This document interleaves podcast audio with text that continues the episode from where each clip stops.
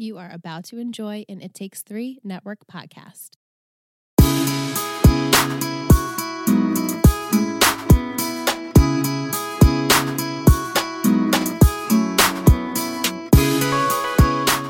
Hello, and welcome back to Let's Talk OC, and OC podcast. I'm Michelle. And I'm Liz. And this week we're talking about season three, episode 21 The Dawn Patrol. Original air date April 13th, 2006, written by Mike Kelly and directed by Ian Toynton. Ryan heads to Albuquerque to invite his mom to high school graduation. Seth declines his love for Summer. Ooh, Seth. So frustrating, Seth. So frustrating. And just, I mean, we'll talk about it as it goes on too, because I also have after dark questions for you about Mm. this. Uh, but our scoop of the week, provided by Michael, is a root beer float Mm. with vanilla ice cream, chocolate chips, and caramel. Yum. Right? I know. And so his explanation is the scoop of the week is a little different. I had a root beer float using vanilla ice cream with chocolate chips and caramel. I chose a float because we saw that Dawn is working at a diner and I like to associate diners with ice cream floats or milkshakes and burgers. I do too. Makes Yeah. sense. I decided to go with a little spin on the traditional float and use vanilla ice cream with chocolate chips and caramel because the relationship between Dawn and Ryan is not your traditional mother son relationship. Also, Taylor said she heard chocolate and sugar send endorphins to your brain, so that's a plus. Yes. Good one, Mike. Yes. Clever. I know he's so good at this role. I'm so glad that he um enjoys it and I hope he doesn't feel pressure to do it because Right? Like we just threw it on him and he's like, ah, shit. I know, kind of like Tish. She's been sending us trivia. She did it once, and we're like, "You're our, our, our trivia it. queen." And, yeah, Like each week they're like panicked to get everything in. It's like, ah, you guys can relax. yeah. Like you know, please don't feel the pressure, but we appreciate uh, when you guys do, as always. So, Liz, you liked this episode, huh? I did. I felt it to. Uh, what are what are the words I'm looking for? As much as it was like heavy, like there's a lot of shit that happens, and you're like, oh, it's so frustrating. It didn't Yeah, nearly frustrate frustrate me as much as last week. interesting. Yeah, I enjoyed like seeing Ryan kind of out on his own in his element, and I liked the kind of twist of Marissa, kind of like still having her moral compass, which is great. Loved Summer, of course. Seth. Seth, you know what? As much as he was frustrating, I found him to be be way more frustrating last week. This week I expected it, I guess. So I was like, eh, typical Seth. This is so classic Seth. And then hours later, you're like, kind of want Summer back. Wh- why'd you do this in the first place? Well, that's what I want to discuss with you when we get there because. It, and I don't know if it's because of rewatching it. Does it? And because we know the outcome, Mm. is Seth, yes, he's frustrating and yes, he's super shitty, but the fact that you know, two episodes later, he's like, "Oh my god, I'm stupid and I want her back. We're not going to drag this on." Right. Like I well, it will be dragged on, it, but right, I like I appreciate it for the story, but also I felt like why did you do like toy with our emotions yeah, like that anyway? well, because he's stupid. Right. Yeah. No, I know. Uh, all right, so let's get into this episode. It opens up. It's dinner time at the Cohen house. They're all working on dinner. Seth has become quite the grillsman. He's making swordfish, and The it's swordfish funny. be- look very good. yeah, and it, he makes a joke about how there's no need to become a fisherman after all, which is a dig and I towards Ryan. Ryan was like, you know what? Eh, it probably wasn't the best path for me. yeah, but I like that we brought it back to yeah, that. Like same. the the things that we experience as the audience, they still experience as their inside jokes, and they know Yeah, that they lived Which it. I enjoy. There's Yeah. Not, there's not a lot of shows that do that, I know, but when they do, you're like, oh, okay, they get like what we were feeling at Right. that time. right? And so Ryan he pushes back with, mm, "Do you think that lying to Summer is such a good idea?" And they're talking in private, kind of on the side. And then Kirsten and Sandy, they bring up the fact that graduation tickets have arrived and it's two per student. And so then they start talking about how the Nana was born for graduation. She loves big celebrations like this. And Ryan offers that the Nana can take his because Seth's tickets will be taken up by Kirsten and Sandy. And so Kirsten, she suggests that he should invite someone from his family. Right, his family. So it's like, who are you gonna choose if his dad's in jail and Trey and him don't really have a great relationship? Yeah, Dawn and would be the only other option. That's right. And as we saw when Sandy flew out to see her for Ryan's birthday, she wasn't doing so hot right. and she declined. So Ryan feels super awkward. He heads to the pool house.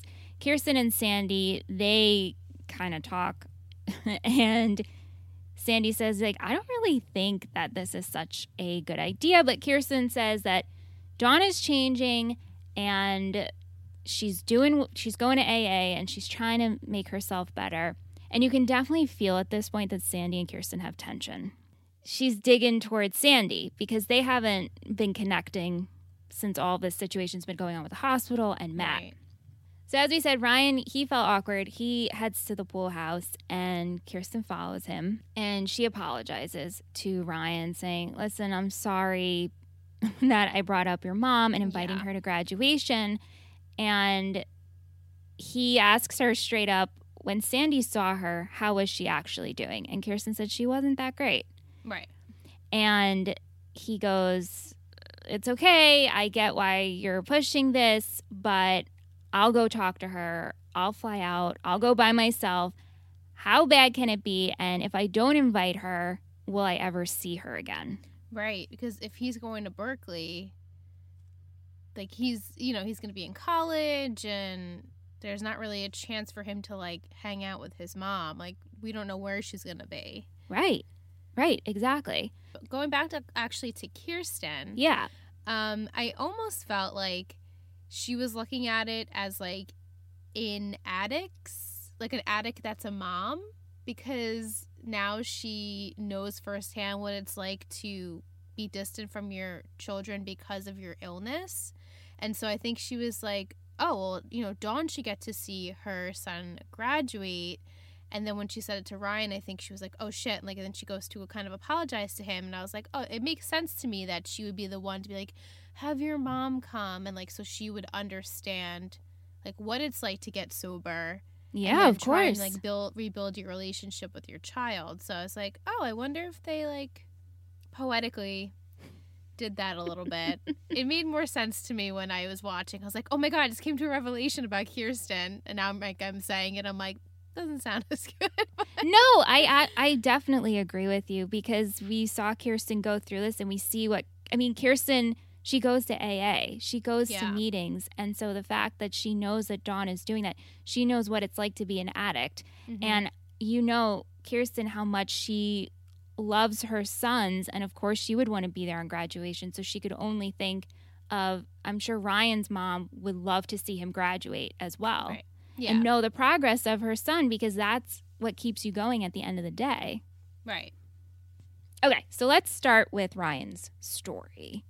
So the next morning after dinner, we see Ryan. He's getting ready to leave for Albuquerque, and Kirsten comes in. She made him a big brown bag of lunch, and she booked him. I know, and she booked him a car service to get him around Albuquerque because she worries enough.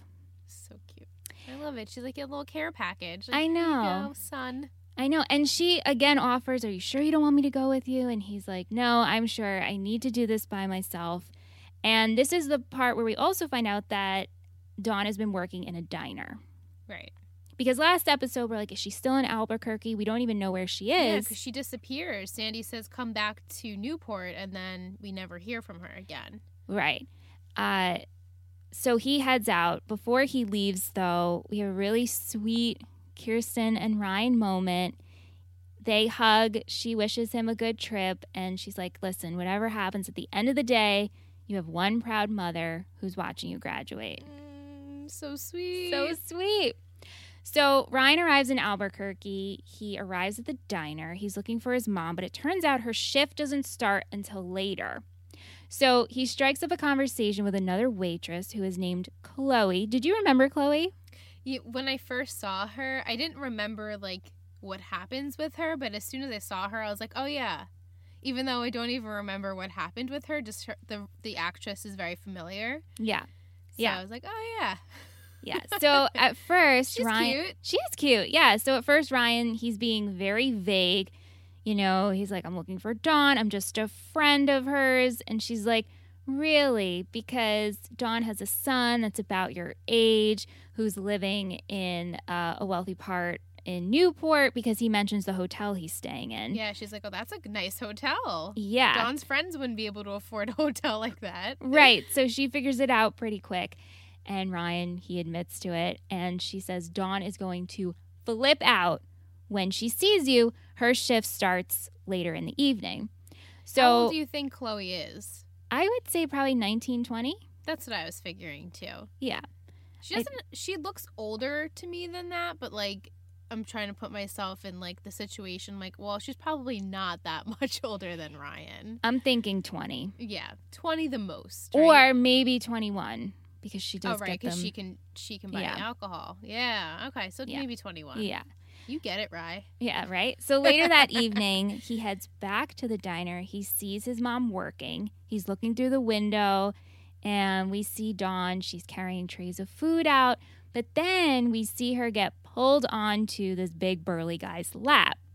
And so this automatically turns Ryan off. He walks away, and Chloe catches him, and she asks, Why aren't you coming in? And if you're not going in, do you want to go somewhere and talk? Yeah. Funny. Funny, yes. You wanna go- you wanna So he's talk? like, so he's hang like, out? yeah, okay. Because what else is he gonna do? He's in Albuquerque. Yeah, He's by himself. So him and Chloe, they head to a bar. They're drinking beer. They make jokes of like, hey, don't tell your mom that uh, we're doing this. And he mentions that the guy that he saw Dawn with is making him nervous. And Chloe assures him that, listen, he might look scary, but he's got a great heart. Right. He's a good guy deep down, even though he looks like he would hurt someone. yeah, like don't judge him just because of how he looks. So then this song comes on, and Chloe loves this song. So she gets excited. She asks, she would. I know, she asks Ryan to dance, and they start slow dancing. And Ryan's like, I did not expect this trip to go the way it's Yeah. going. So then, shoot to a scene, they're making out, and they sleep together. I loved this scene because I loved that the music was still in the background, like that country swag, like twang. I was just like, ah, this is kind of hot. Yeah. You know, because I'm thirsty for Ryan as always, but I was just like, oh, I like, I like free, single, non-committal Ryan. It's just good. It's just good to watch. No, it is good, and it's also mutual. Mutual. They're- exactly. they yeah. both know exactly what's happening here and they're both on the same page for once Right. ryan's on the same page with someone in terms of uh, hooking up with them Yeah.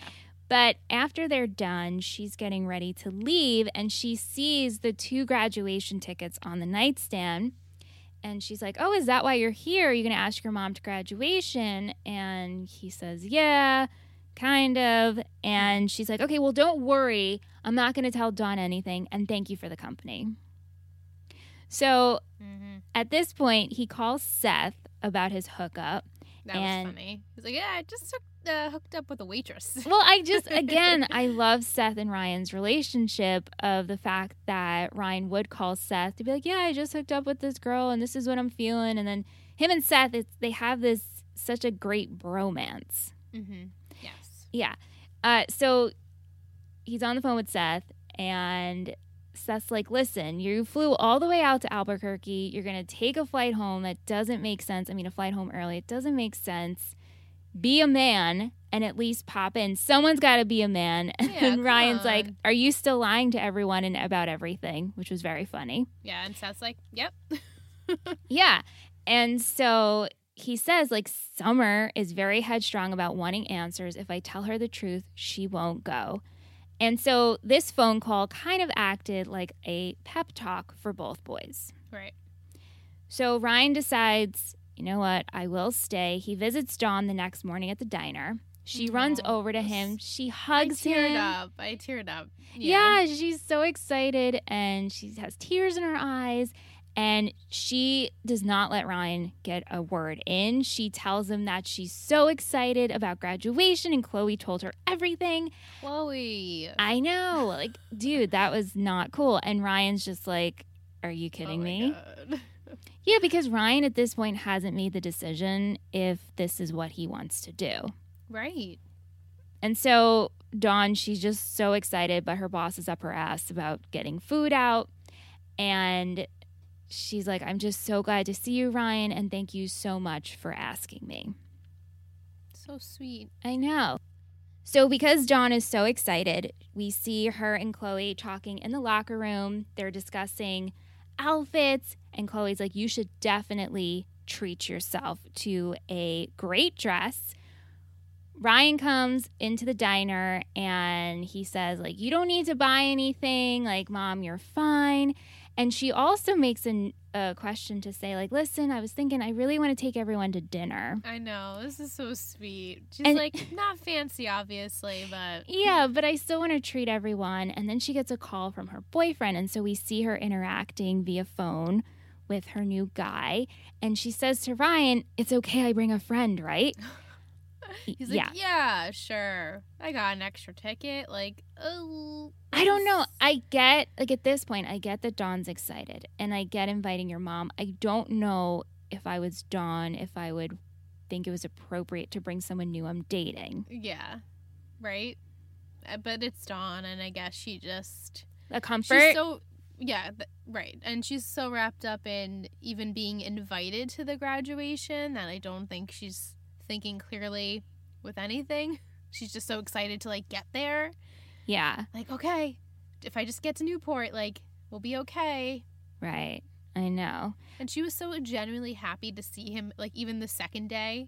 Yeah. like just as much as she was the first day when she saw him again like the way she just greeted him the second day she just was so happy to see her son like that's her whole world Uh, I so sad thought it was interesting when Chloe says she's sorry for ruining the oh, surprise. she's sorry though She just I- couldn't help it. yeah And then she continues with, You were going to invite her, right? shit stir Yeah. So at this point, Ryan is not feeling great about this situation. Dawn and Chloe end up going on a shopping spree. They show up to Ryan's hotel and they have this dress, which reminded me of something from Pizzazz. oh my god yeah pizzazz is a dress store here on long island with like loads of like prom dresses and sweet 16s and bar and bat mitzvah well not bat mitzvah dresses. Like it's just very formal but also very long island Yeah. you know? You And- guys but- know what we mean. but- But this dress definitely is something Dawn would wear. totally. It's nothing that Kirsten Kirsten Kirsten, would nothing Kirsten would wear. Yeah, and it's you know it's a blue and it's got rhinestones and it's low cut. And she even makes a point. It's nothing Kirsten would wear. It's a little low cut. And Ryan cuts her off and he's like, "Listen, I got an earlier flight home, and the thing about graduation, it's just a boring ceremony. It turns out Seth are Seth and I are just going to blow it off."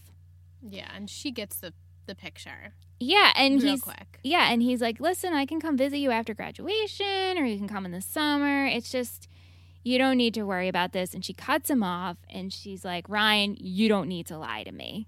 I have never been ashamed of my family, and clearly you are. So she storms off, and Chloe's just standing there so awkwardly because I mean, I would too, because now she just witnessed Ryan and Dawn having this altercation. And he says to her, My mom never changes. She tries to get help, then she meets a low life. And Chloe stops him, which I liked this because she's like, she Hey, him a piece of her mind yeah, she's like, hey, that low life hasn't had a drink in 12 years. They actually met in rehab, and he's a really good guy for her. Yeah, and he's like, "Well, I didn't know that." She's like, "Well, you never asked."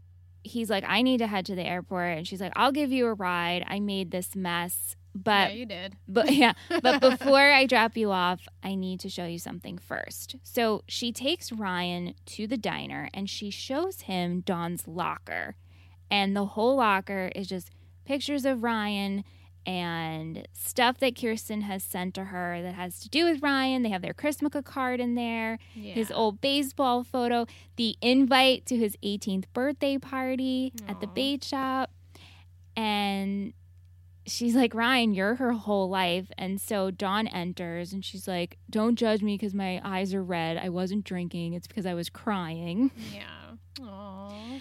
I know. And it she's really trying and she says I'm trying to hold it together and you know I'm doing the best I can and finally Ryan realizes like okay, my mom is trying. Yeah. And they hug it out, and it's so sweet. They do. And he's like, you know, I might live in Newport, but I'm still your kid after all, Right. which resonated. And so him and Chloe they leave and he thanks her like, "Hey, your little intervention for the family mm. actually worked." And then she kisses him on the cheek goodbye. Goodbye, Ryan. When when this happens in TV shows, the kiss on the cheek always I just don't like the kiss on the cheek. I don't like kisses on the cheek. No, I don't like kisses on the cheek with stuff like this, like the goodbye kiss on the cheek of bye, it's been cool or it's been rad or we're not mm. actually a couple or anything. It's just like the random, the lingering, like the last little linger I have to give you to remind you of what you witnessed and had. Right. But also, like, not go too much and kiss you on the lips. Right. Just just a tender, tender little kiss on the cheek. Yeah. Anyway, so let's head over to Sethimer. The first we see of Seth and Summer post breakup, they're both at school. Seth is eyeing Summer. She looks really sad. He looks really sad. And of course, Taylor, she oversees both of them looking sad and she knows something's up. Yeah. So she heads over to Summer and she's trying to spit all this positivity towards her. And Summer's like, listen, Taylor, I don't want any of that.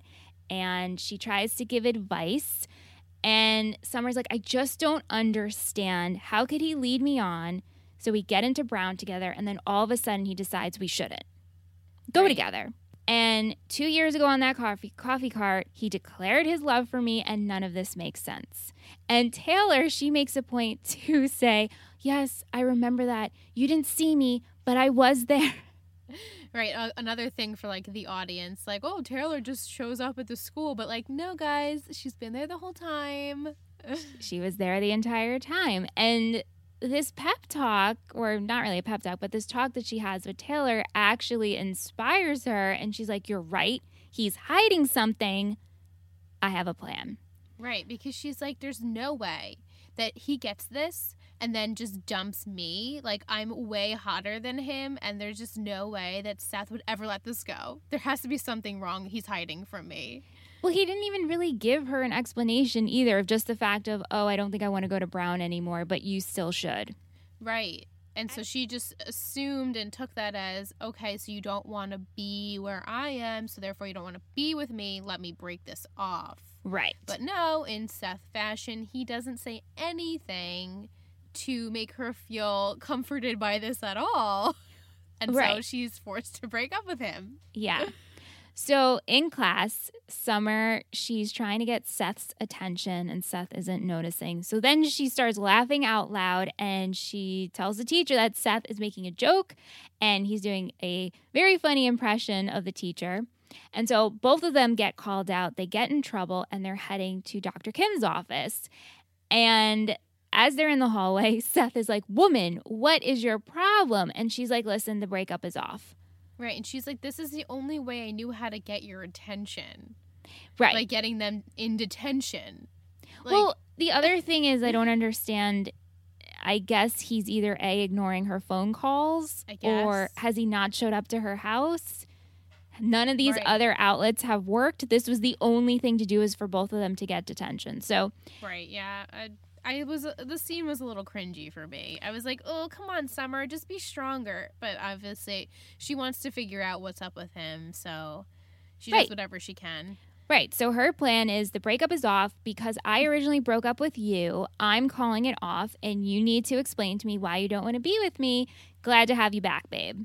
Right. And she goes, I'm going to enter Dr. Kim's office first, give you some time to think, and then you can follow suit.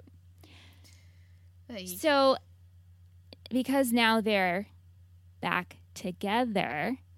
Seth, he uh, after school visits visits Summer in her room, and he goes, "Well, since you unbroke up with me, now the ball's in my court. I'm going to break up with you, and I'm sorry, but I feel this is best." And he goes, "I guess now you'll never know." I know when he said that, I was like, fuck you, Seth. now you're making it like just uh un- so unnecessarily like nasty. Like you did not need to add that in to fuel her fire even more. Like you broke up with her. Well, you made her break up with you and now you're going to treat her this way? Like you he's like I've been trying to say nothing this whole time so I don't say any other lies or anything stupid. It's like you're saying literally every time you open up your mouth you say something stupid. And the way he said it too just made it seem like a game. Yeah. Like yeah, keep like, chasing me. find out. Yeah, uh, that's not how this works. Right. Asshole. Yeah, asshole. so Taylor comes over and she asks Summer, "Do you still love him?" And did he say he didn't love you? Because the big factor here is that if he never said that, love trumps fear and love trumps everything. So I can scheme something if you're down. And so Summer decides that she's open to a little scheming. So Taylor calls Seth, and Seth is in his bedroom. He's laying with Captain Oates. He's asking Captain Oates, "Did you get into Brown?" Which is cute.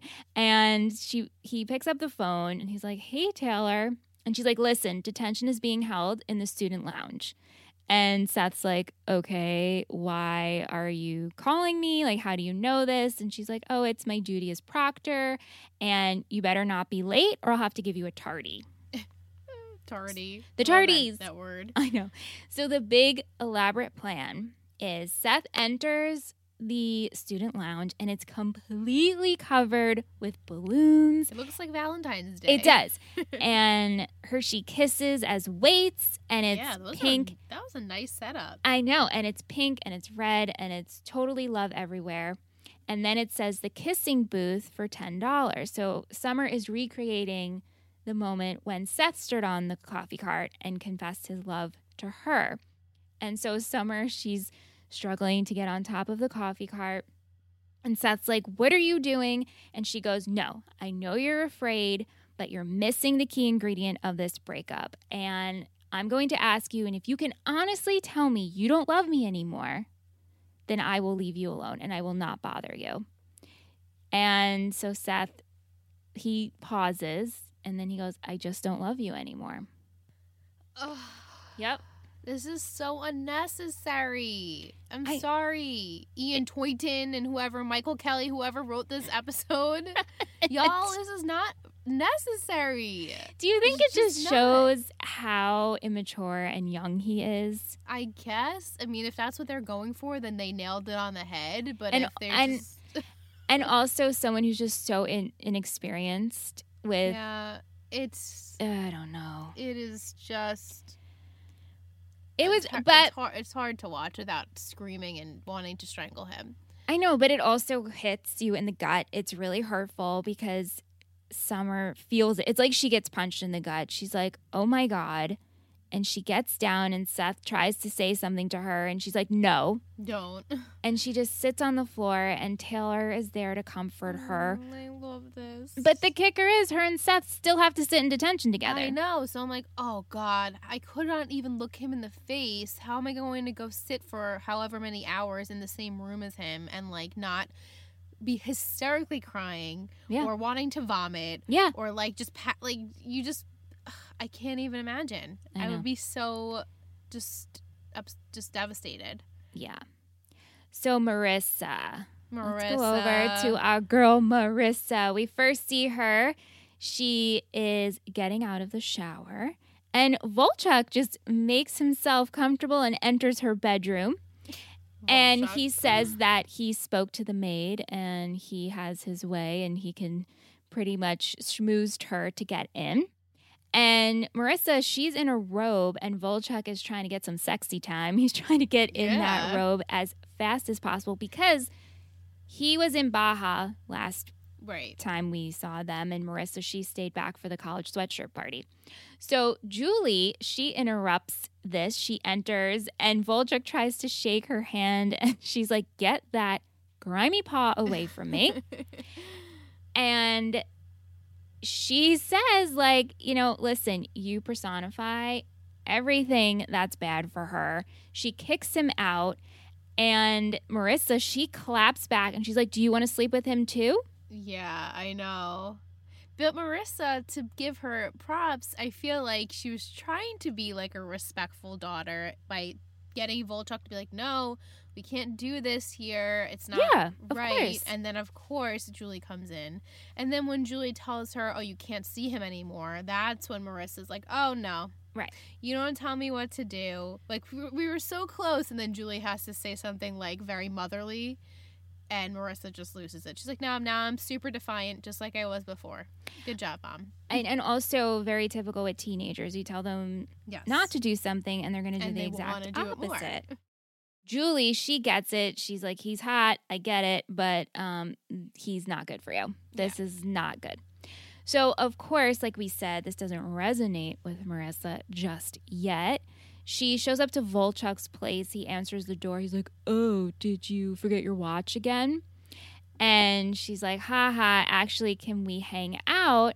And he's like, You're not going to go to school? And she's like, Eh, second semester, senior year. It doesn't really matter. Yeah, and I almost felt like Volchok took this as maybe you disagree, but like, oh, her mother told her I was a bad idea, so now he knows that Marissa's there because of that.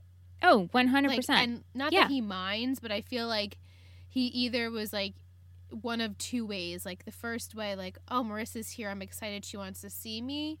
Or Marissa's here, she's only doing this because her mom told her not to. Either way, he's okay with it. no, I think it's the to spite.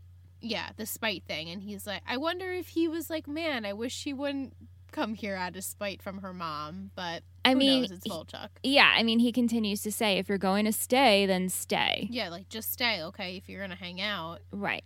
So we shoot over, we see Volchok and Marissa. They're in his bed, they're getting it on, making mm-hmm. out, doing all the good stuff. And there's a knock at the door, and Volchok thinks it's his drop, it's his drug dealer. And Marissa, she hears that it's Julie Yeah, she's screaming like, her name. and so Marissa, she's wrapped up in the blanket. She goes and hides and she enters and she's like, Listen up, Tommy Lee. Mm-hmm. You're just an experiment. And when she's done with you and realizes how pretty much shitty you are, she will come running back to me. And I love this. I love that Julie fought for Marissa. I also love that Marissa overheard her mother saying these things about her. Right. I wonder if now I'm just like literally dissecting every little scene, but I wonder if Julie knew that Marissa was secretly there and like said not that she wouldn't have said that anyway, but like kind of like here's my lesson like and you'll come back when you're ready cuz mommy loves you. Mommy Well, I think- for you. I think her saying it, she would have said it anyway, but yeah, either way she would have said it. she definitely knows Marissa's there. I Yeah. mean, we know where we know where Marissa is, and she knows where she is, and she knows her daughter. Right. It's like a typical Marissa thing to do. And so Julie leaves. Marissa comes out, and she's like, "Oh, that's my mom," and he's like, "I gotta go get some beer." Yeah, it kind of I feel like it kind of affected him a little bit. It definitely affected him. Yeah, When was- she pretty much called him like this low life Tommy Lee, and like you know you're not you're not going to be with my daughter. This is not going to work. And instead of like going to hop back into bed with Marissa, he's like, Nah, I'm gonna get some beer and like take a second to myself because I think that that shook him a little bit. He it made him upset. Well, yeah, because when's the last time he had to deal with parents? Yeah, well that too. But I think he truly does like Marissa a lot more than he wants to let like let on. Oh, he 100% does. Yeah. 100%. So the for ha- not having her mom's approval as much as like he says it doesn't bother him, it probably really does. Yeah. So Marissa, she's asleep in Volchok's bed, and his friends enter, and it's super loud because they're having a party. And he wakes her up, gives her a beer, and she's like, "Isn't it a little early to have a party?" But anyway, we see all of his friends, and then we see Heather. Oh, hey, girl. If you guys don't remember, Heather was the girl that just antagonized Marissa at Newport Union. She's the one who kept giving the finger guns to her. Did we know that they were friends? Well, I no, but I mean, It you can makes ass- you can assume that she'd be in that type of crowd. yeah, but the I shitty was like, crowd. oh, I don't remember if they ever show them being friends beforehand. But a- either yeah, way, I'm not sure. Um, but Heather, she ends up getting drunk. She's Very dancing and in the corner, and she's very, very drunk at this point. And the boys are kind of like egging her on, like take off your clothes and all that. So the one of the goon the berries, dudes. the other dudes, he goes to grab Heather another beer, and he roofies the beer. And And, Marissa Marissa sees. Yep, Marissa sees this and she sees him bring the beer to Heather and he's pretty much forcing it down her throat. Right, like chug this beer. So Ugh, this is so hard to watch. I know. And so Marissa, she's watching all this happen. She sees the boys bring Heather outside. And at this point, she's getting a call from Julie, which she chooses to ignore because she Right. follows the boys outside and she sees that they're a couple of them are hovering in front of the van. And they, she knows Heather is inside the van, and she's like, "Hey guys, I left my jacket in the van, and is it okay if I just grab it?" And they're like, "No, you don't need it right now." And she said, "Oh, Volchok said I could get it." And she sees that they're they're taking turns taking advantage of Heather. She's Right. passed out. Her clothes are coming off. so bad. Yeah, and so she shuts that down quick, and we see her putting uh, Heather's clothes back on, which I was Thank like, goodness. "Thank God for Marissa." Yeah. Thank God for Marissa. I know. But like, but then they like push her and stuff. Like it's not. Oh yeah, no, she they're could have gotten herself in a very bad situation, yes, but luckily she didn't. and thank God that Marissa wasn't that drunk. Like she Right. can hold herself and was aware of her surroundings and was noticing what was happening. Yeah. Do you think that uh they gave Heather something even before they roofied her? Because she seemed to be like the only seriously drunk one there. Yeah, Unless she was on like maybe some other type of drug or something like that. But she just seemed to be like the one everyone was like whispering about and watching and like No. I- Just- I just thought- seemed like way more drunk than everyone else. originally I thought she was drugged and drunk. But Yeah. then when he when we visually see him put something in her beer, I'm like, "Oh, maybe she was just really drunk and this is the first time he's roofing her." But I was like, "There's no way. She's got to be on something else." Something else, yeah. right. Last but not least, Sandy Do we have to? and the hospital situation. There's a lot of back and forth in this episode between Sandy, Griffin, and Matt. Mm. First, Griffin and Sandy meet up, and Matt isn't giving in. He wants money, which I feel like this is the back and forth has been happening for so long. we we did this already. But whatever. So Sandy's like, listen, I'll let the cops deal with this. And he goes, nope, I'm making Matt my problem. And so Griffin's like, well, good luck to both of you. So then Matt and Sandy meet up, and Matt gives Sandy a projection of his earnings. And pretty much what he wants is in a severance package. And what he's going to do is blackmail Griffin. Right, because he still has that proof. He still has the proof, and he's gonna say, "I will give Gri- I will give the proof to Griffin if Griffin pays me the money." Right. So not only is this tension super high, and like we said, Sandy and Kirsten have been on the rocks for quite some time at this point. She calls him and she says that you know you left, you've been leaving early, and you don't say goodbye. You've been coming home late, and you don't let me know you're coming home. You don't kiss me goodnight or anything. And she goes, Sandy, I need you to come home tonight. I need you home by seven. We're so disconnected. And Sandy agrees.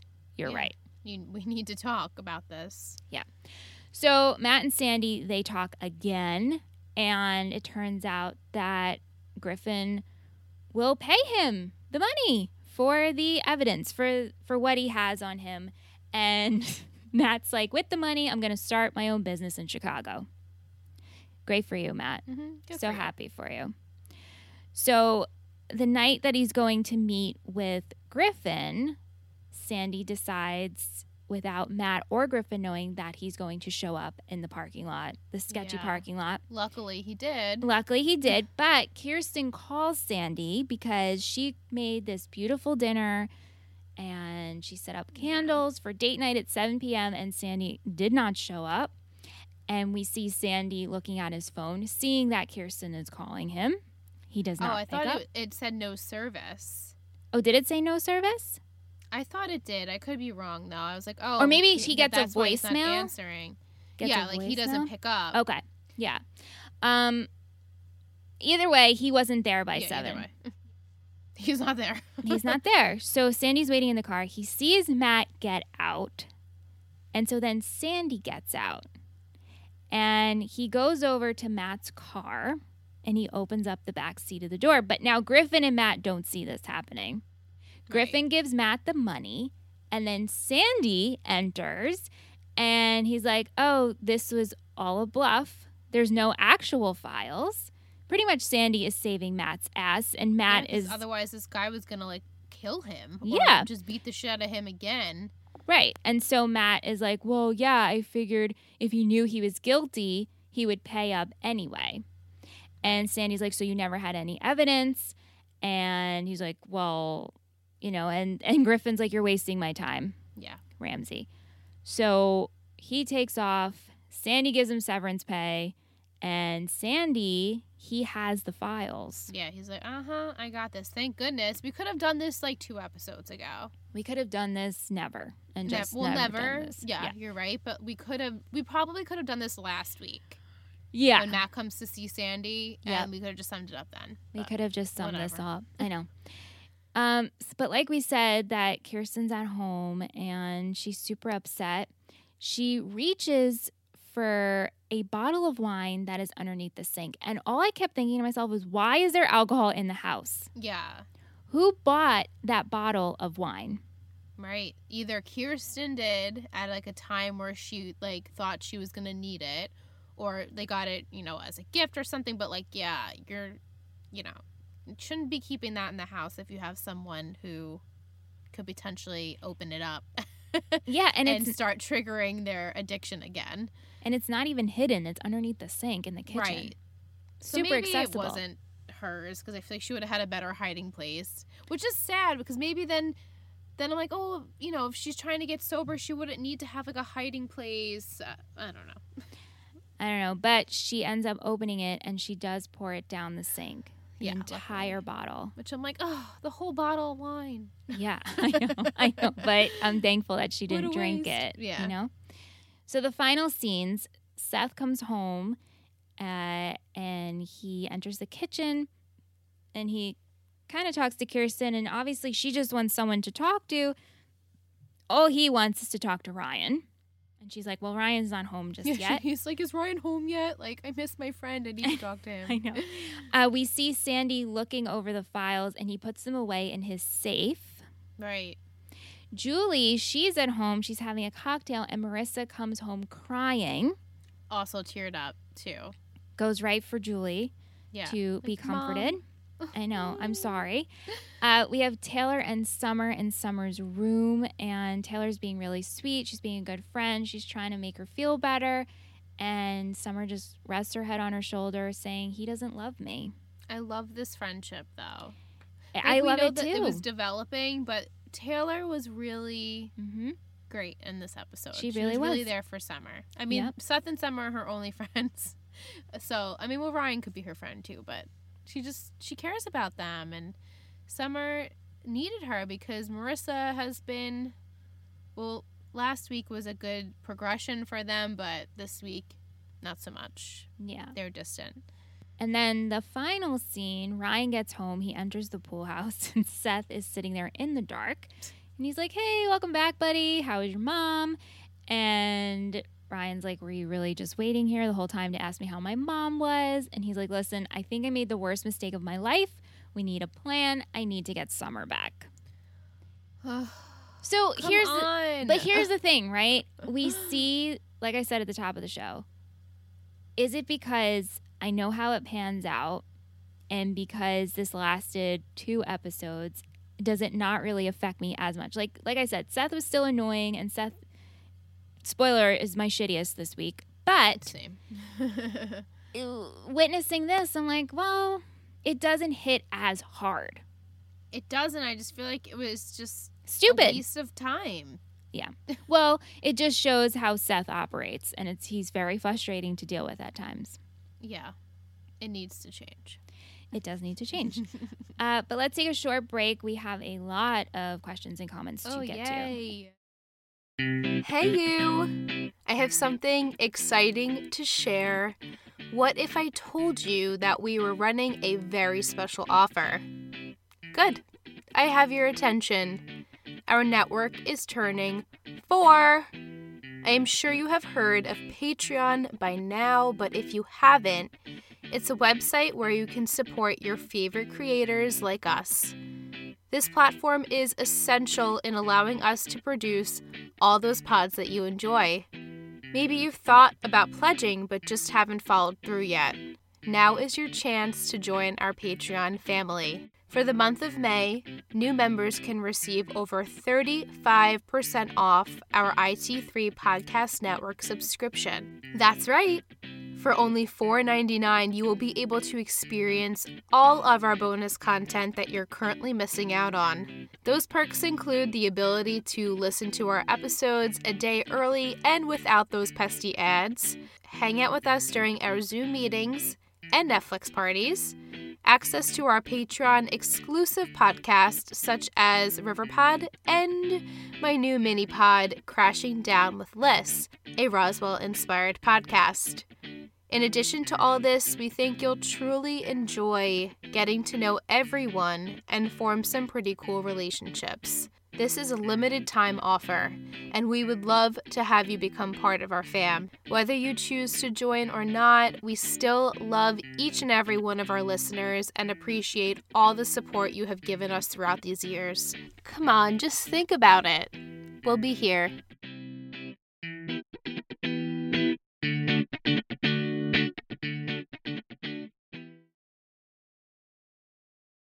Welcome back from break. We're going to go into our trivia and comments and questions. First up is our tea with our girl Tish. Letitia underscore Dominique on Instagram.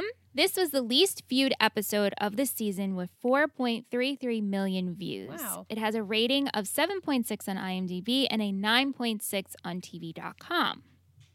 The guy who was the rapist's accomplice, dude waiting outside the van, is portrayed by J.D. Pardo, who was also in the Twilight franchise. He played Noel in Breaking Dawn Part 2. Mm-hmm. What the hell is wrong with Seth?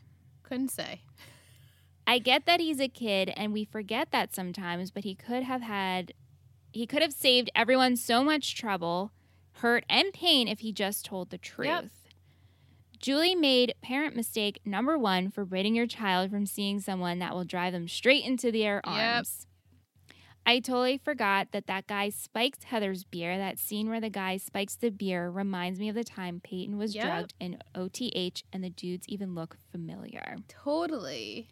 Yeah, that's the Thank first thought I had Tish. was One Tree Hill. I mean, but it happens so unfortunately so frequently on TV shows and um of course in real life, but yeah, I I thought of a Peyton I thought of Peyton like automatically. Yeah, I know.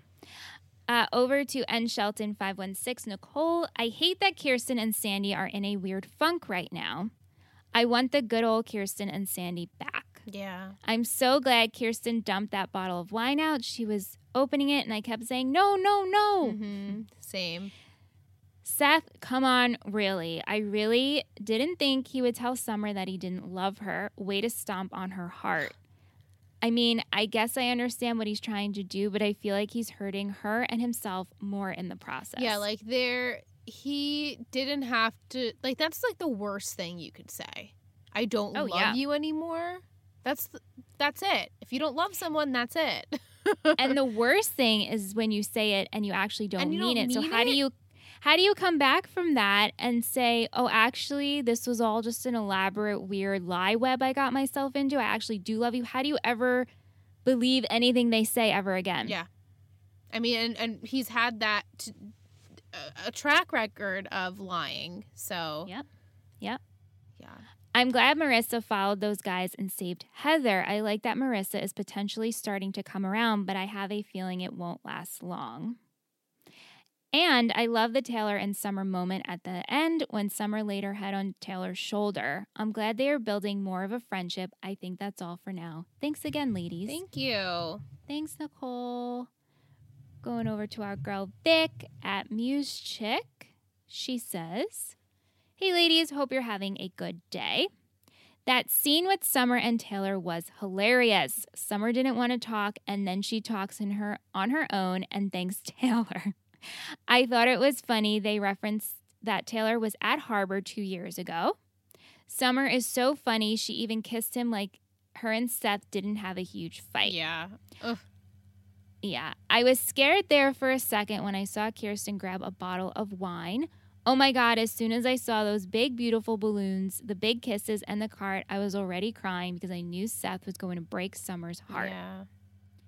I'm glad Taylor was there for Summer. Also, glad Julie just hugged Marissa without saying anything. Yeah. Same. I was wondering have either one of you ever been on a motorcycle? Um, I haven't. I don't think so. Actually. Why do you think Sandy holds on to those papers? Oh, because he's gonna he's gonna get Griffin in trouble at this point. Let let's just do it. I know. He knows Griffin is bad. We've known this since he beat the shit out of Matt and even before that. So, yeah, Yeah. that not that I even remember what happens, but I could just assume that Sandy, being the lawyer that he is, would take that shit and report it. Right. Do you like that Julie went to Volchok's place? I feel like Marissa needed to hear everything Julie said.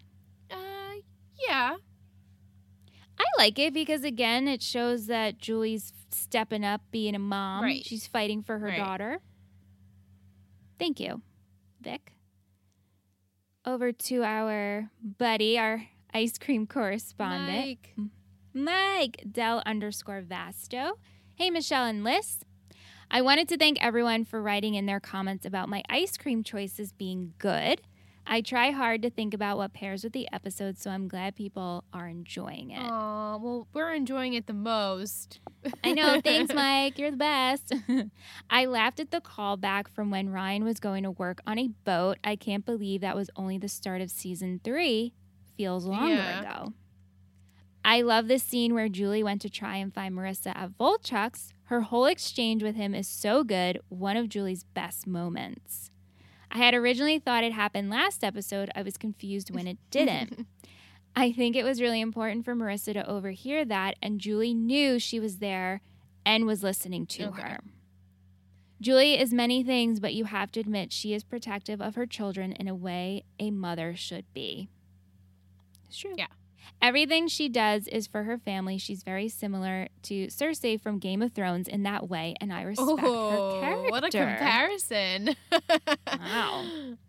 Julie is MVP this episode, but Marissa is a close second. She saved Heather, even though she was a huge bitch to Marissa when she started at Newport Union. Yeah.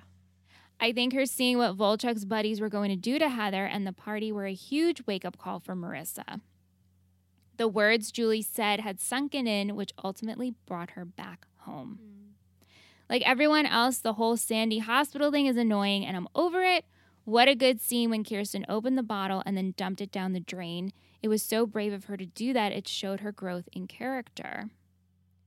Ryan was super shitty for the majority of this episode. I get that he saw a familiar pattern in Dawn and assumed the worst. I'm glad he redeemed himself and invited her in the end, but he shouldn't have jumped to conclusions in the first place. Right. What a heartbreaking episode for Seth Sethamar. When Seth told Summer he didn't love her, it was brutal. Agreed. Yep. Quotes Listen up, Tommy Lee. You're just the latest in a series of experiments my daughter likes to make when acting out, so enjoy it because right here, right now, is as good as it gets for you. Mm. Soon, Marissa's going to wake up and realize she is so much better than you and your life. Ooh. Thanks, Mike. Yes. Thank you, Mike. It's a great quote. Okay, Alicia at AAW3115, she starts out with saying that she's been thinking since we are almost to the end of season three and four is so short, she's so sad to think that Let's Talk OC might be leaving. Had a suggestion to get a few more casts from you all. Maybe after the show is done, you could do bonus episodes where you discuss and analyze character development through the Yeah. series.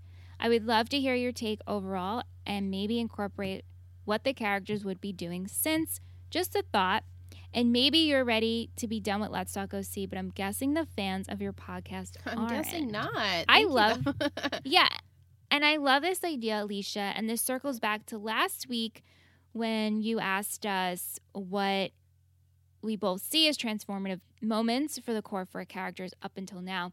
And as I thought about this, I would love to talk about it as a whole and point back when they when these moments occurred. And I think this would fit in perfectly for when we do these little bonus Yeah. episodes because this is something I would love to do if you're in endless totally.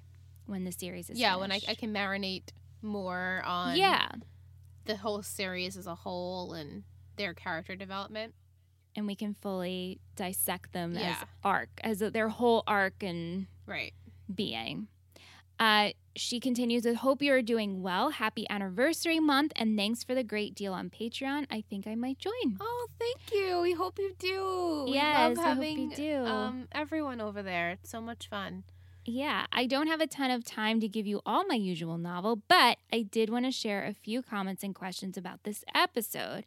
It was an episode that made me uncomfortable for many reasons. There were a lot of cringy moments where I found myself holding my breath. Here to say that Julie and Taylor were my MVPs for the episode. Julie for giving it to Volchok and telling him what's up, and for being there for Marissa and just a badass mom. And Taylor for being there for help for help for Summer and trying to help her with Seth debacle. My 33 year old self cannot get past this web of lies Seth has woven for himself. Yes, honey. Talk about commitment to a lie. He would rather sit there and tell Summer he doesn't love her another lie just so he doesn't have to tell her he didn't get into Brown. Right. It just what? What? I know. what? when you But the- say it out loud, you're like, this is so fucking stupid. And I think that's when Seth realizes when he literally told the person he's in love with he doesn't love her anymore. And he was like, I just made the biggest mistake of my life. What the Yeah. hell is wrong with me? Like you're Yeah. spiraling, dude. Yeah. We see in this episode Marissa seeing a little bit more of the dark side being with Volchok. I think the novelty is wearing off. She didn't really seem like she missed him. She was reluctant to party. And then there was a whole assault scene with Heather. Mm. The fact that Marissa still tried to stop this to someone who has been nothing but awful to her really shows Marissa's true character and the caring person she is. Right. Like she's still in there. She's still in there. She deep down. is.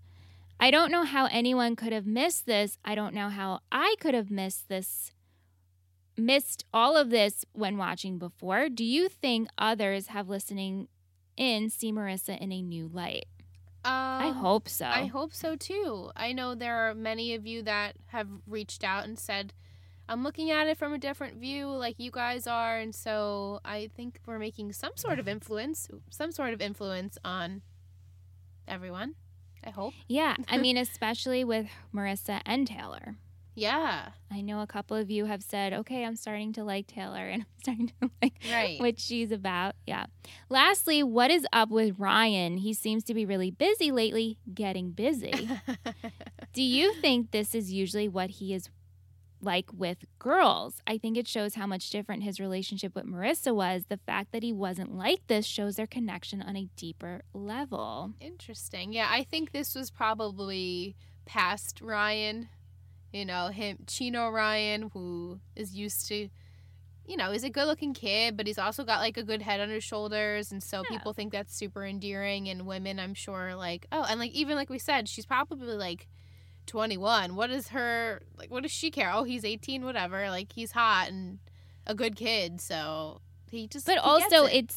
it's he's flying in for the weekend and flying out. I right. mean, it's it's- just easy access. You don't have to worry about it. Right. Uh, P.S. I'm really glad he invites his mom to graduation.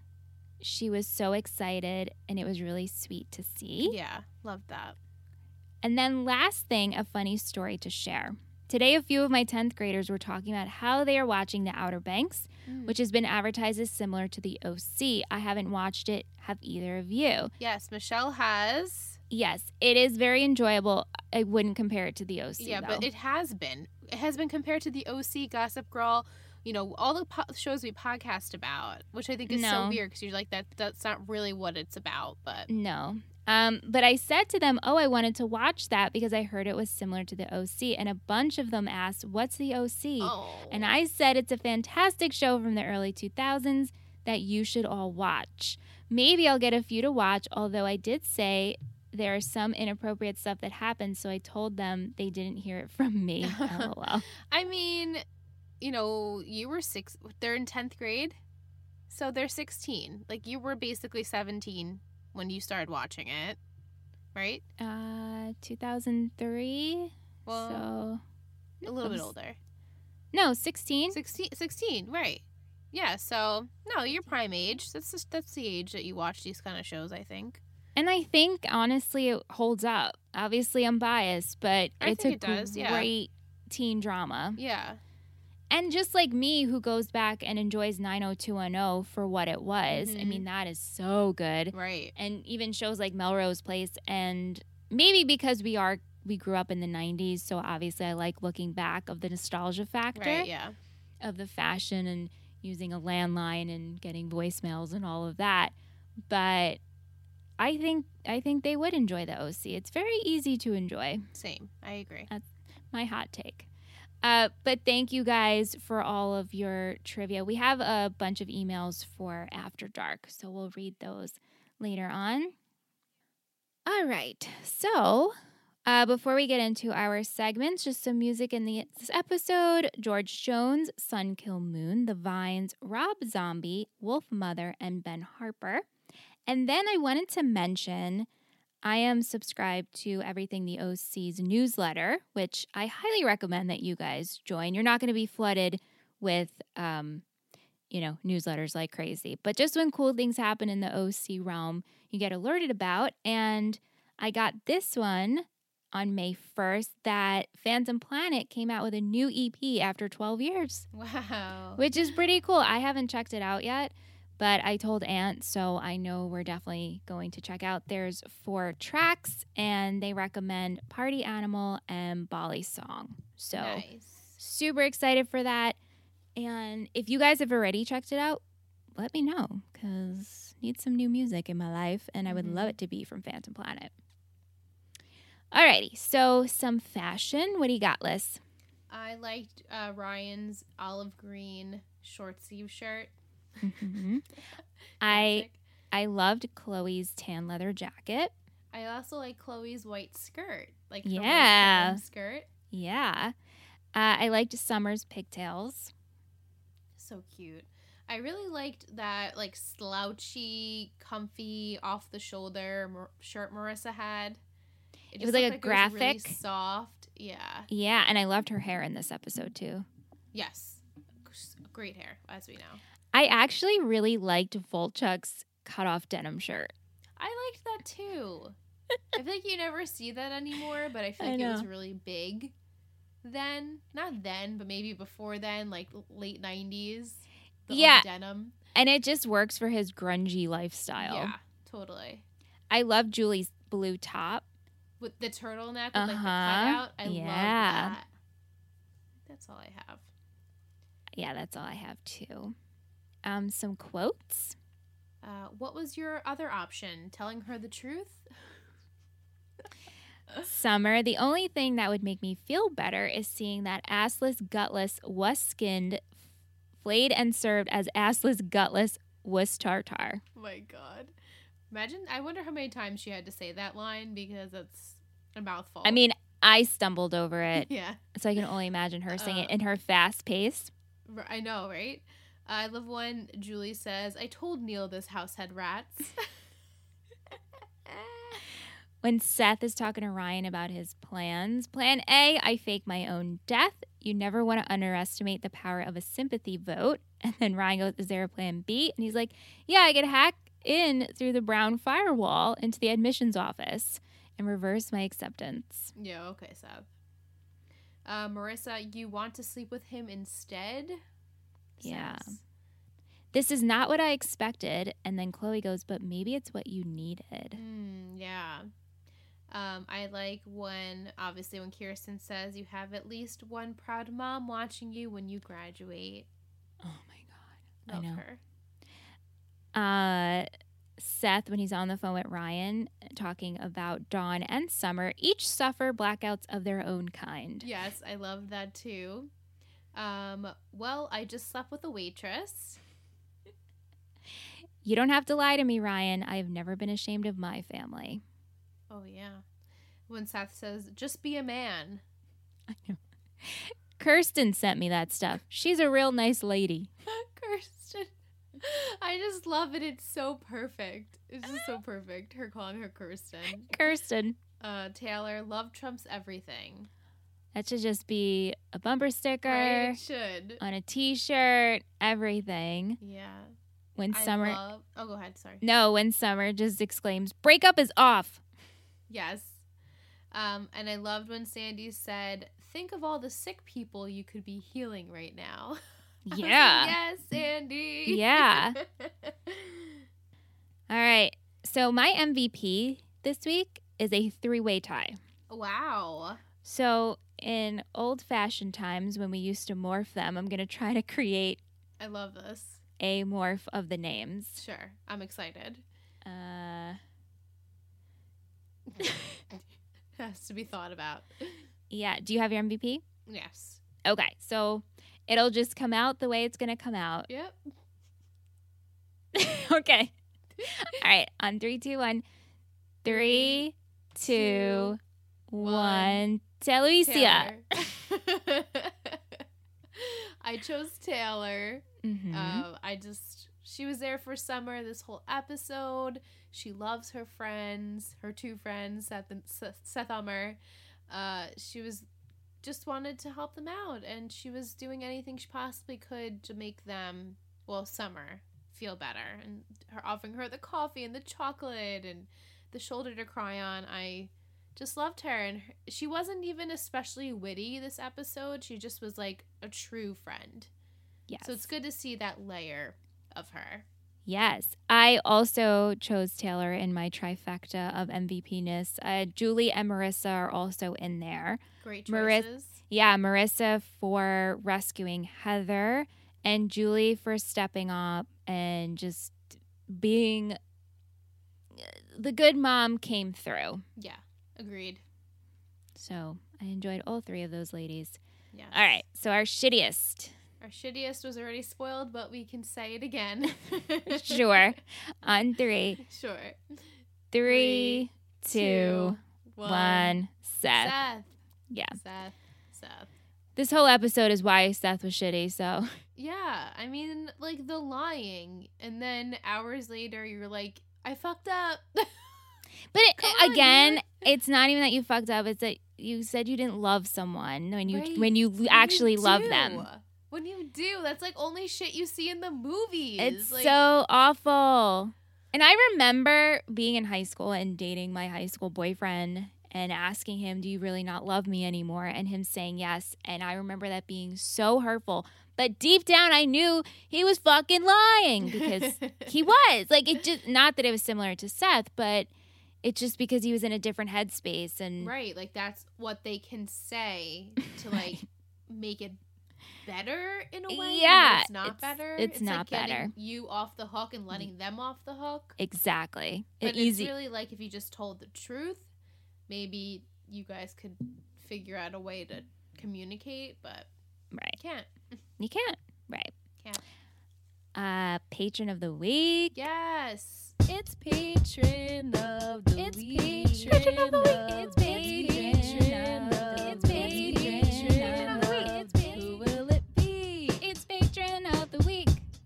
So, as most of you know, this is our fourth anniversary of really podcasting together. So, I wanted to honor all of the patrons who have stood by us. Yeah, some of them for many years since we started. Uh, they truly don't know how much they have done for us, how much we love every one of them. And these are all of our current pledges to the date of today, which is May 5th. Happy Cinco de Mayo, guys. In the past. In the past. Um, so we start with the, uh, I'll start in alphabetical order, of course, because I'm Alyssa and I always do everything in alphabetical order. It's like a roll call. Remember my roll calls? It is like a roll call. Uh, we have Alexis, Allison, Amanda, Ava, Bethany, Chloe, Daphne, Emily, Jillian, Jacqueline, Jessica, Jimmy, Caitlin, Kelsey B, Kelsey M, Kendall, Corey, Kristen, Logan, Michaela, Matthew, Michael, Michelle, Rihanna, Ryan, Sean, Shanna, Sophie, Steve, Teresa, Tish, and Victoria. What a beautiful Y'all are the roundup. best, right? You were all patrons of the week.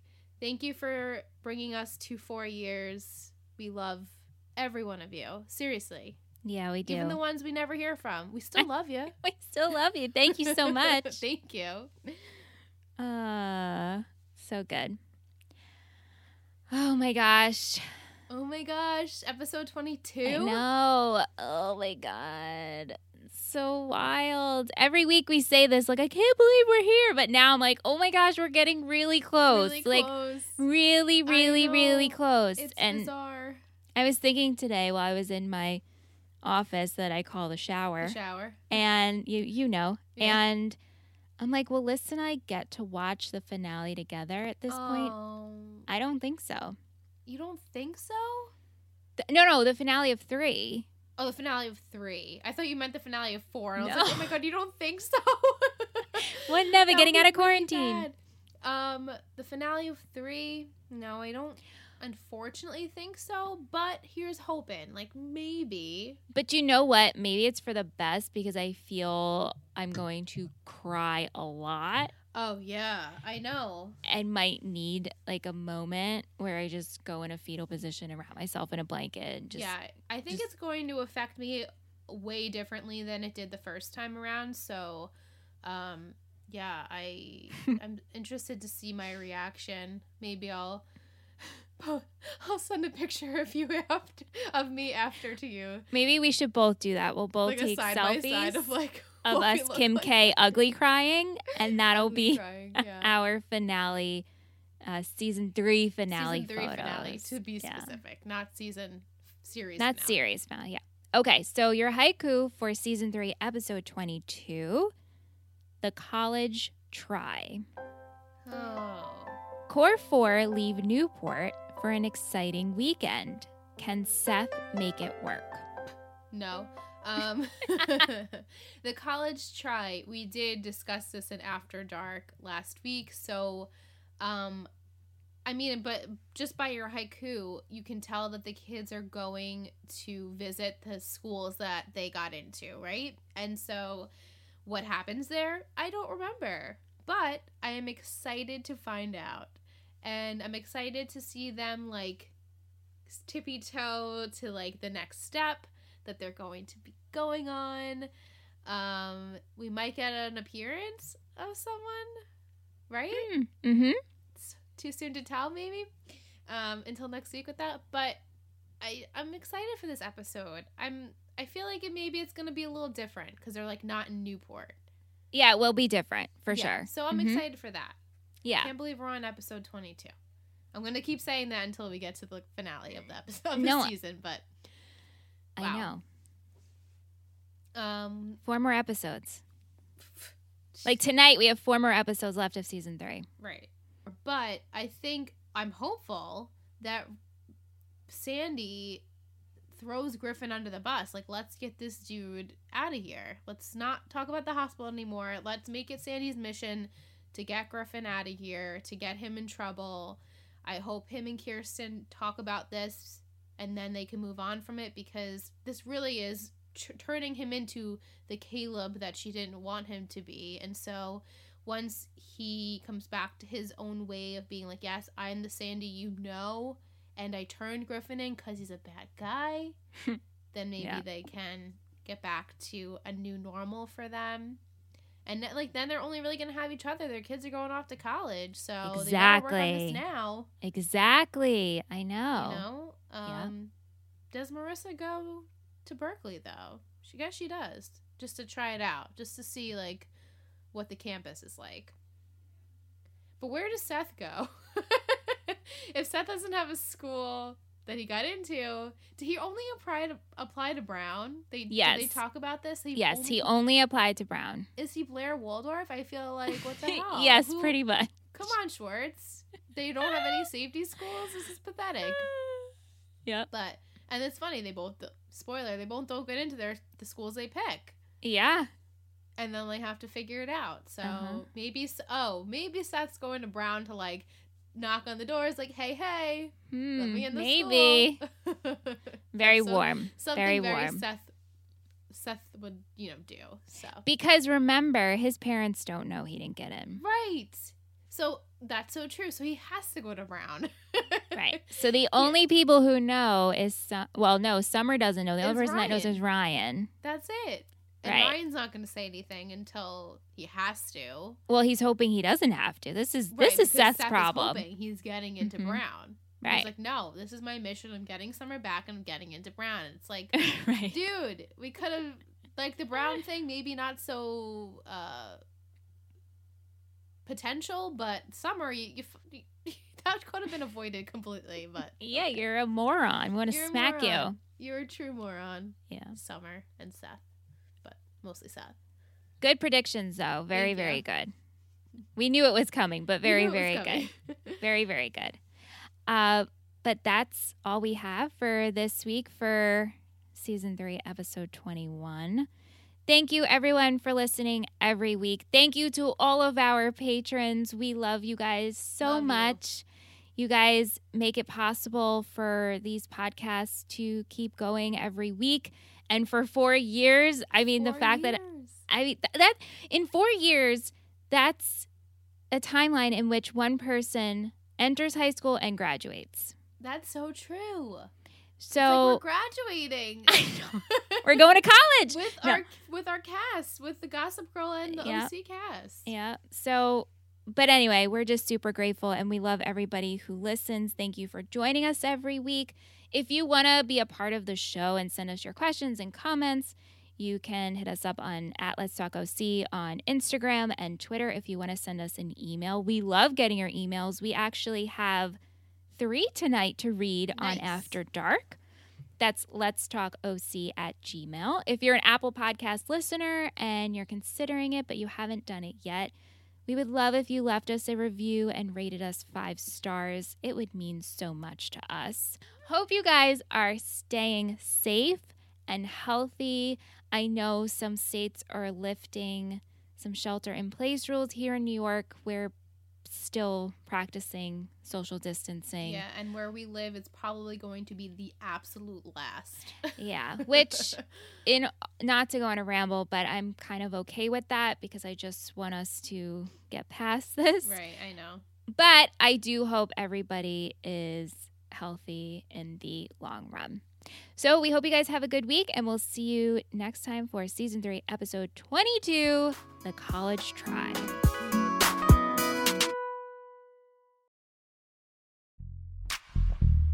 After dark. After dark. Let's talk OC. Let's talk OC.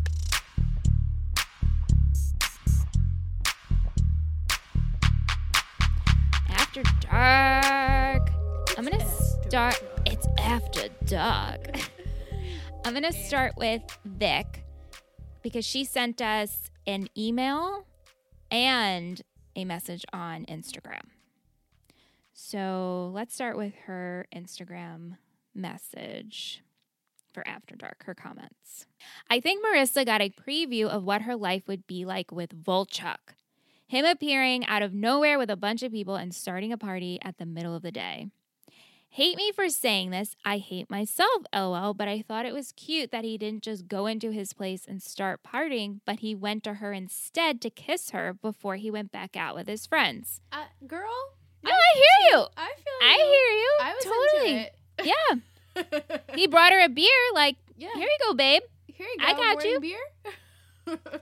The whole situation with Heather is scary. I think Marissa needed to see how dark Volchok's world can be. I feel like it's a wake up call, which made this scene when she goes to Julie so sad. yeah, and I don't remember after the fact. For some reason, I thought that Marissa confronted Volchok, like in this episode, saying like something about like what his friends were doing, and he was like okay, not okay with it, but like didn't make it a point to like validate her feelings. I totally did. I just make that up, or does that happen? I honestly don't remember. don't remember. Okay. I really don't. I could be Um, making it up. It sounds like something that could happen, but maybe probably didn't happen. Well, I don't know about that. It sounds like it could. You guys let us know. Yeah, they'll let they'll let us know. They'll let us know. So Vic wanted to write us an email on her season four Ryan and Taylor thoughts. Okay. So she says, I never believed I would root for a couple that gets together until the final season of a show and where one of them was not from the main cast. But that's what I did with Ryan and Taylor. Thank you, Sean, for everything you said last week. I agree with all of it. Nice. I love the idea of Taylor with Ryan. I think since we really don't know what it happens, it's up to anyone's imagination. Mm-hmm. I don't think they were together during the whole montage. I like to think that they are at the wedding. They gave each other that knowing glance and maybe they started dating again. Maybe. One thing Nice. yeah, one thing I noticed about season four is although we see Taylor develop feelings for Ryan and he does like her and tries to be with her in the Chrismukkah, huh? It needed to happen because he needed to be able to get over Marissa and the pain he felt. Mm-hmm. Maybe not forget her, but just let her go. Then we see after that episode, he's a lot more involved with Taylor. He even uses the word girlfriend when he references her. Yeah, I kind of remember that. Mhm. Like, I now that you talk about the Chrismukkah, that how it's your favorite Chrismukkah, and everyone tells me like what happened. I'm like, oh yeah. Yeah. And now I remember like how Ryan does kind of like let his guard down. It helps him bit. process and Yeah. grieve. Yeah. He seemed really happy with Taylor. To me, it was like an adult relationship, although it sounded weird because they were only 18 or so. Hmm. Taylor was always there for him, apart from her husband drama. There was nothing that really affected them. I think Taylor helped him in a lot of ways that year, and I'd like to think that one day they did get back together. That's just my opinion because I love Ryan and Taylor. I've never seen Ryan smile and laugh so much, and I believe he deserves to be happy and he does fall in love with her. and Totally. I know, and maybe it's just the hopeless romantic in me, but the ending where he's on the phone and goes to the car and spots the kid, I would have hoped maybe he took another call in between and just said, Okay, Taylor, I'll see you later, or something that would have confirmed it before asking that boy if he needed help. Mm. It's an open ending, and that's how I wanted the ending. You can hate me, I won't judge. No, No. never. No hate ever. I love Um, I that. think it would be. I think it's better they did that because now we're talking about it. How many years later? Like, you know, it's. I think it's a good choice on their part too. Like, it makes the Yeah. whole audience go crazy because they're like, "Wait, what? Is it his Right. child or not?" right, exactly. Thank you, Vic. I love your thoughts on Yes. Ryan and Taylor, and I Thank love you, that Vic. people love Ryan and Taylor. Yeah, Because it's this- one of them. Yeah, because it's an unexpected relationship, and you don't realize you like them together until you're kind of in it, and you're like, wait, oh, I actually really Yeah. like this coupling. Yeah, I'm. I'm looking forward to it. We got an email from Monica. Hey, Monica. Hi, ladies. My name is Monica, and I'm a longtime listener, but I've never written in. I have some questions, comments for After Dark. I always found Summer's character in season four frustrating because I don't feel like they showed her grieving her best friend's death. Sure, you could say that Summer putting all her energy into activism was her way of dealing with it, but we never saw her really deal with Marissa's death. When we first see Summer in season four, she almost acts like she has moved on. Maybe it's because we are supposed to assume that some time has went by. I would love to know if you agree or if you think that the sudden change in Summer when she goes to college was a good choice for season 4. Thanks, love the show.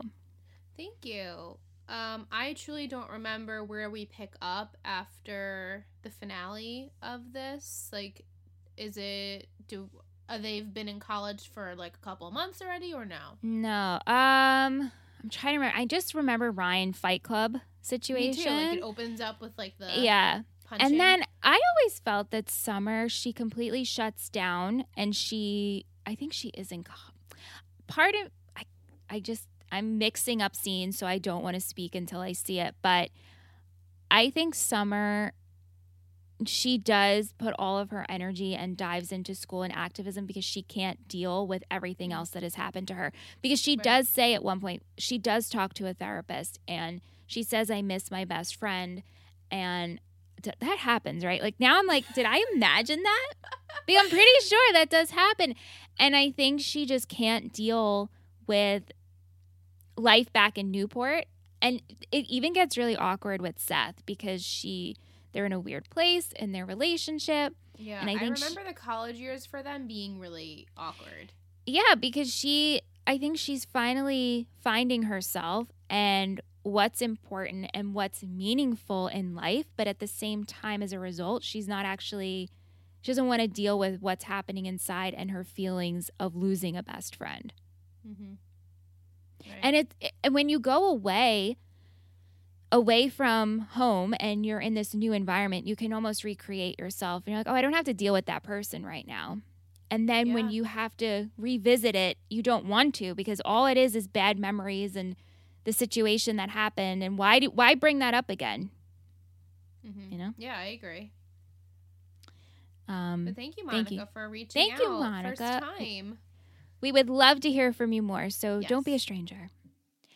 On Patreon, we got a sweet message from Sophie. Sophie, I just love that name. It's so cute. So cute. Some after dark talk. I just finished watching season four for the first time in a few years. I tried not to go ahead of the podcast, but I have no self control. This season always reminds me of how far Summer and Julie come throughout the seasons. The two of them easily have the biggest character development. I just listened to an episode from season one, and you girls refer to Summer as, ugh, she's terrible. Oh, really? Sorry. Don't And, recall. and now she will probably be crowned MVP of the whole series. The Hmm. ending montage makes me cry every time. I think it's just perfect. As for Ryan and Taylor, I always I was always under the impression that they did end up together. I Oh. thought the looks they gave each other standing at Seth and Summer's wedding suggested they did get back together. I'm excited to hear what you girls think when you get up to it. Same, but also sad. But yes, same. Um, I don't recall saying that about Summer. Um, Maybe it was Ingrid it's very possible. because I I probably said like season the first episode is like yeah she might be terrible but I mean Summer gets I mean she loses her yeah, she, very terribleness quickly, very in- quickly. very quickly. Right. Yeah, I, I remember the first few episodes of season one when you, if they even touched upon her, because I feel like she wasn't that big of a character. Well, And we just see Seth- her- right. Seth keeps like Right. crushing on her, and then you see her more. But then I feel like she loses it pretty quick. Yeah, I mean she is at the fashion show and she gets drunk with Marissa and then she's got the Polly Beach party and she hits mm-hmm. on Ryan. Right. Like Chino, so- ew. right. And then she does use Seth at his grandpa's party to talk to rich guys. But I mean, it it it's so it gets it moves on so quickly Right. that you're like, oh yeah, Summer Right. develops. And I've always said this: she develops so beautifully. And same thing with Julie. Like I couldn't agree with you more, Sophie. Yeah. And that is why I always defend Julie because I'm like, Julie's one of my favorite characters. Not only is she so entertaining, and especially, you know, it's season one, and I know she could be a bad mom. I- Definitely. I, would am, never give her the award for being best mom. but I'm I'm proud of the person that she develops into. Me too. I even more so say she had a bigger change than Summer did. I definitely see a growth in Summer, but I feel like Julie is like even more so. Yeah. Uh, she just ends with, anyways, thank you for your hard work. I love, love, love the podcast. I'm excited to message you girls my thoughts more often. P.S. Can Ant be a permanent addition to Let's Talk OC? I love his input. Sure, he can. I mean, you know, he can come season four and be permanent. Well, then Volchok is spoiler gone, but I mean, this is After Dark, right? So Yeah, I mean, we definitely have to get him on for a couple more episodes. I feel because this is his like prime. this is it. This is it. this is Yeah. it. Thank you so much, Sophie. Thank you, Sophie. On Instagram, Mike. Mike. When the OC was on Hulu, were all the season four episodes on there? Hmm. I was wondering if they edited out Chris Brown of the episodes somehow or if he was on there. Disney did not put the episodes of Suite Life with him on it on Disney Plus, so I was wondering if they somehow censored the episodes he was on Hulu. This is such a great question. I don't know. I didn't end up watching any of season 4 on Hulu. Interesting. Yeah, but guys, those who have watched ahead or you've let seen it a lot of times, please let us know. Imagine be- they're like, wait, Chris Brown is on the show. or what they would do is they would probably just get they would not show that episode like with 90210 when right. all would be those so confusing when they come back to watch. Well, not that he played the, the biggest part in it, but right episode wise, like other things happen. So right i know interesting. Yeah, I didn't even think about that. I know uh good point mike and please if anybody let knows let, us know, uh letitia tish our girl she says julie telling marissa the choices she makes now could determine her future that hit different this time Yeah. I'm not sure if I never caught the line before or just wasn't paying attention, but it caught me this time.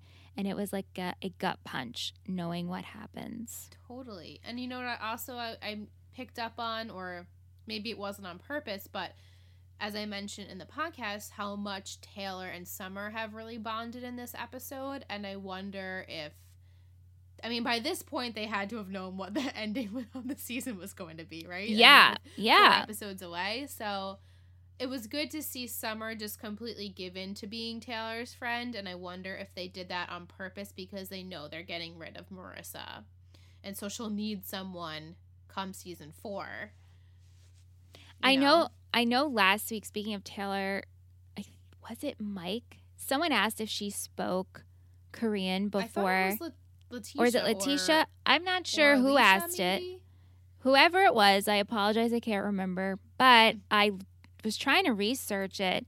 I couldn't find anything, but there was a really cute article about Autumn talking about Taylor, and she just felt that she spoke a lot of languages. It was part of Taylor, and she actually did speak French very well, Oh, which ties in for what's coming because we have. right because she goes and she marries the the French guy, right? Mhm. Yeah. Yep. Yep. Yeah. Yep. So, yeah, I'm I'm excited for for more Taylor, and um, you know, you got to think of the positives of four because Yeah. I remember it being, even though obviously it's coming off of really high low, if you will, I remember Yeah. there being a lot of like lighter moments Right. in it. yeah, Like, it was almost like, yeah, we really just killed you in the last episode of season three, so we're gonna try and make you laugh at least for the rest of the time being. I I'm also looking forward to seeing because we're so pro Marissa, yeah. and I can still say now that we're twenty one episodes into season three, Marissa's still my favorite character. yeah. even with all of this. And uh, you know it's weird watching so far what's happening? I'm like, her turning isn't really making her the worst. Right. It doesn't make her that Bad. bad. Like, and our first time around, I was like, "Oh my god, this I is know. awful." I can't, But I it's don't, not. it's really strange. It But is strange. I'm curious if we will feel that they gave her or how it's like to watch season four and if they give her justice. yeah. Not justice. You do know what I mean? I'm using Yeah, the wrong word like, because I'm done with words. Her alive and relevant. the spirit yeah, the spirit relevancy. And how we feel with the transition of without her. And then I I've been, you know, I listen to podcasts while I work all day and a couple of them had said so many shows it was specifically Dan Levy on Marc Maron's podcast and why he ended Schitt's Creek the way he did. But anyway, of the fact that so many shows go on for seasons and seasons and seasons So unnecessary. and it's so unnecessary because it's just you get old and then the audience loses you and Right. while i feel a lot of oc audience they get to four and they're like oh my god this is the worst season but when you think about a series like wow there's only four seasons in this series Yeah. The, the first two have so much jam packed where it feels like it could be multiple seasons but really it's a four series it's a four season show that's pretty short That's nothing. Yeah, and I I agree. Like I feel I feel most shows past 5 seasons are it's like what do we do after that? You reuse plots, you reuse like you or you bring in people that just doesn't make sense to the show and it it ruins it. Like right there's some show like uh, Teen Wolf was one of them. I loved every single season, every single episode. There was never a filler episode for me. And when they decided that they were going to end it on, I think it was five seasons, I was like, you know what? It's better this way. Like it's just better. They get to end it the way they wanted to end it, Right. and there was no Yep. no one saying like, ugh, why is this show dragging on? Like let's just say supernatural. We don't need to have 14 seasons of a show. It just doesn't need to be. They re I stopped watching it maybe 10 seasons in because I was like I there's the same shit over and over Yeah. again. Yeah. So yeah, I think it it's the OC. It's kind of like this little bubble. You're like, "Ah, that's the OC." Like even though season 4 people think it's like, "Oh, that's the worst season. It's so different. Doesn't feel like the same show." All right, it's just one season though, and then it ends. So it's kind of like you take it for what it is, and you love it anyway, even though it's Yes. it's just Yeah. it makes it, the show more charming. I think. Exactly. I agree with you. I'm It just makes me think of totally unrelated, but when I finished Scrubs and then you watch the Mm. last season of Oh. Scrubs and you're like, what the fuck is this? This I love Scrubs so much. Loved- Loved Scrubs so But much. But the last season, I'm like, this was not necessary at all. Not at all. We didn't was- need to bring the new class in. was- we did. It just not necessary. Like, stop, stop, stop, stop, stop. Yeah. Yeah. I, I just remember being like, "Well, this season doesn't count. It's not Yeah. the real end of the Right. show." Right. Agreed. This season yeah, doesn't count. that. But Scrubs, Anyway. such a good one. Anyway, uh, that's all I have for this week in After Dark. Do you have any last words, Liz? Um, no, that's just that uh, we're trucking along, and I, I'm excited for four. The more we talk about it, I get so Yeah, I am too. excited. I am too. Yeah. yeah, I'm really um dreading these last three episodes of season three to an extent, or four episodes, I should say, uh, because I know I can predict what Seth's gonna do. I know what happens to Marissa. You know, I, I remember Ryan and Marissa like they do get a bond again a little bit towards the end They of do, her life. and it's- so It's it's ugh. so short lived though.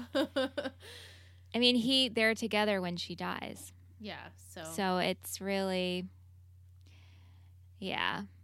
It's going to hit hard. But you They're know what? together together. No, he they're together physically. But like physically, okay. I was gonna Yeah. say they're not like in a relationship. no. But obviously he'll still always care about her. Sure, it's well. Marissa. Yeah. Oh God. Oh, I'm not ready. But yeah, I actually am excited to watch it by myself in the clothes in the room with the dark and the tissues and No. I know. Ugh. It's I feel that also uh, talking about it, I I feel like I might get emotional. It, right. Well, like it's be a very interesting episode. Episode. We're gonna just be like, "Look, look, look, can't talk. And then Volch Oh yeah, because right now Volchok is super tolerable, even He's though he's just still shitty. He's just like a goonberry. Yeah, He's just like but, whatever, Volchok. You know what happens to Marissa? Like you're like, how could you ever like back up this person? he like he just snaps and he's like, I'm gonna crash into your car and you know make you swerve off the road and Marissa Right. dies. Like you So- fuck, you're a murderer. But did he mean to murder her though? I don't know if he meant to murder her, but he meant, Meant, to I mean, mean. meaned. And I repeat, meaned. It is late and my brain is done. But uh no, so I he just wanted to he had rage and just wanted to cause a situation. Yeah. Yeah. And he and He is meaned- Aunt, is Aunt he in to the do it. No, Aunt, what do you think? Do you think Volchok meant to kill Marissa? No. He's gonna say no. He didn't know what to do. He didn't know what to do. forever is defending Volchok. Volchok's number. I need to get him a shirt that just says like Volchok's number one fan. You should. That would be so good. I love that. yeah, I'll have to see. I'll have him look at the following episodes and see when he wants to come be a guest. Yeah. Yeah. Maybe not next week because maybe Volchok's not in it as much, but definitely a more Volchok. Oh yeah, not, not episode. next week. Yeah. All right. All right, guys. Well, good stuff. if you're Michelle and I if are you've waited this long, if you're still with us, have a great week. Yeah. Thank you guys for listening. We love you. Thank you for sending our, your questions. It's the best. Yeah. Fucking thank, best. thank you guys. Yeah.